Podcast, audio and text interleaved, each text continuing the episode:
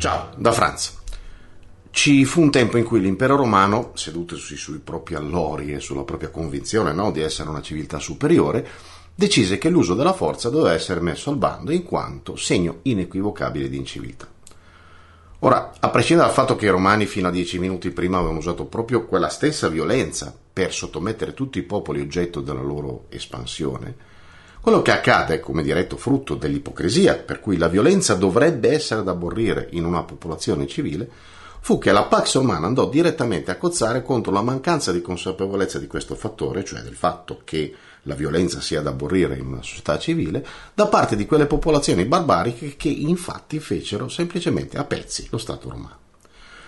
Pensare che la violenza sia qualcosa da cui una popolazione civile debba prescindere ha ovviamente sicuramente senso, ma solo ad alti livelli di civiltà e da parte di popoli e governanti soprattutto sostanzialmente illuminati, perché in quell'ambito è ovvio la violenza non è più necessaria. Non stiamo quindi di certo parlando delle trogloditiche, a dir poco condizioni della cosiddetta civiltà occidentale, che di civile non ha proprio niente, se non il vizio di bollare la violenza altrui come inaccettabile, ma di consentire al contempo la propria come necessaria, santa e pure benedetta. Perché alla fine è quello che viene continuamente fatto da tanti governi, varare leggi, decreti e provvedimenti sempre più violenti nel limitare la libertà, nell'alimentare pregiudizi e separazione nell'attaccare diritti individuali senza minimamente ascoltare quello che il popolo dice. Ma questo non viene dipinto come violenza, ovviamente, anzi questo è il diritto, ovviamente presunto, di chi governa. Al contrario, chi protesta, manifestando il proprio pensiero in modi che, fatti salvi i soliti ridotti numeri di cialtroni guerrafondai, sono spesso e volentieri in modi del tutto pacifici, viene bollato come violento perché, ad esempio, con un corteo limita la, la libertà di movimento dei prodi cittadini modello.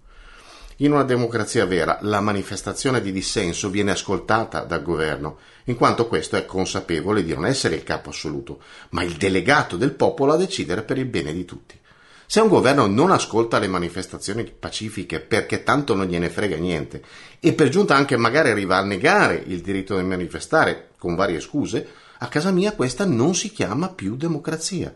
È inutile che si continui a prolungare il concetto della violenza come ultimo rifugio degli incapaci cercando di far sentire appunto incapaci le persone, perché sarà pure l'ultimo rifugio, ma quando costringi il popolo in una direzione, poi rischi di non riuscire più a fermare le dirette conseguenze dei tuoi atti e la responsabilità oggettiva, che di solito viene ricordata ai diretti interessati sotto forma di karma, purtroppo non istantaneo, di quello che accade, la responsabilità di quello che accade nel bene e nel male è tua, ti piaccia o no, legale o no che sia. Non è difficile capire che in un contesto infiammato, perché la libertà viene limitata sempre di più da un governo che sempre meno dimostra di saper quale sia il suo dovere, la figura del dittatore possibile trova un terreno molto fertile. L'ho detto decine di volte, ma ritengo che sia qualcosa che vada sempre ricordato e sottolineato. Platone docet, dalla democrazia alla demagogia, quindi la dittatura, infine la tirannide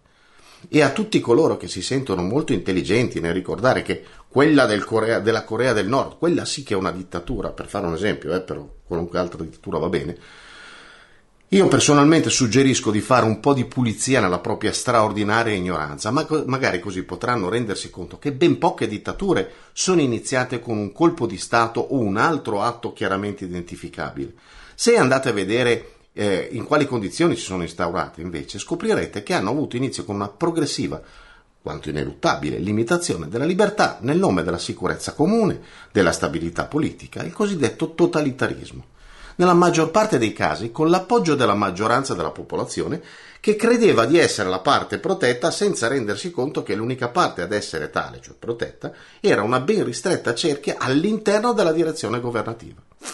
Per fare un esempio, quella che abbiamo citato prima, cioè quella della Corea del Nord, che oggi a tutti gli effetti è teatro di una delle più incredibili e coercitive negazioni dei diritti umani ad opera di pochi colpevoli, è iniziata esattamente così, con poche libertà negate progressivamente, sempre nel nome della libertà della maggioranza, della sicurezza della popolazione e della stabilità del paese. La dittatura in Corea del Nord, che nonostante tutto continua a farsi chiamare Repubblica, ma che d'Italia ovviamente non ha più niente, è nata dalle ceneri di una dominazione, quella del Giappone, un altro paese culturalmente incline alla dittatura, alla dittatura e al regime totalitario perché se li lasci fare fanno le peggio porcate.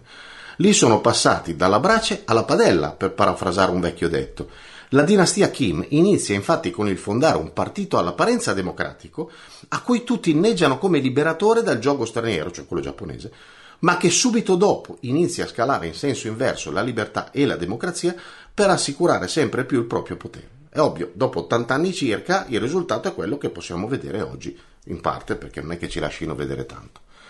Se non foste imbevuti di ignorante inconsapevolezza e di qualunquista moralismo senza fondamento, potreste rendervi conto di quanto la stessa identica cosa, seppure d'accordo con presupposti e percorsi diversi, sia già accaduta in Italia con il fascismo, in Germania col nazismo, in Argentina col governo dei generali, in Spagna col franchismo, in Vietnam con Ho Chi Minh, in Russia con Stalin in Cina con la banda dei quattro, oggi sostituita da quella del singolo. Certo che una dittatura non è ancora evidente né tale e per lo stesso motivo ne- nemmeno scontata, eh, attenzione, è probabile, oltre che possibile, non è scontata. Come sempre, ogni fenomeno manifesto prende prima di essere manifesto causa nelle tenebre dell'immanifesto. Petronio, nel suo Satiricon, parlando dei sogni, diceva quid quid luce fuit tenebris agit, tutto ciò che fu nella luce agisce nelle tenebre, un detto che poi è stato preso da Nietzsche per, Nietzsche per, per dire altro. Si tratta, se vogliamo, di un, di, una, di un aforisma palindromo, se vogliamo. Potremmo infatti benissimo dire quid quid tenebris fuit lucis agit. Tutto ciò che fu nelle tenebre agisce nella luce. È incredibile come la maggior parte delle persone non riesca mai ad imparare nulla dalle pur frequenti ripetizioni della storia. Ci si vede in giro. Benvenuti su Franz Blog, canale video e podcast Trovate questo contenuto e tanti altri su franzblog.tv in versione scritta, video e audio.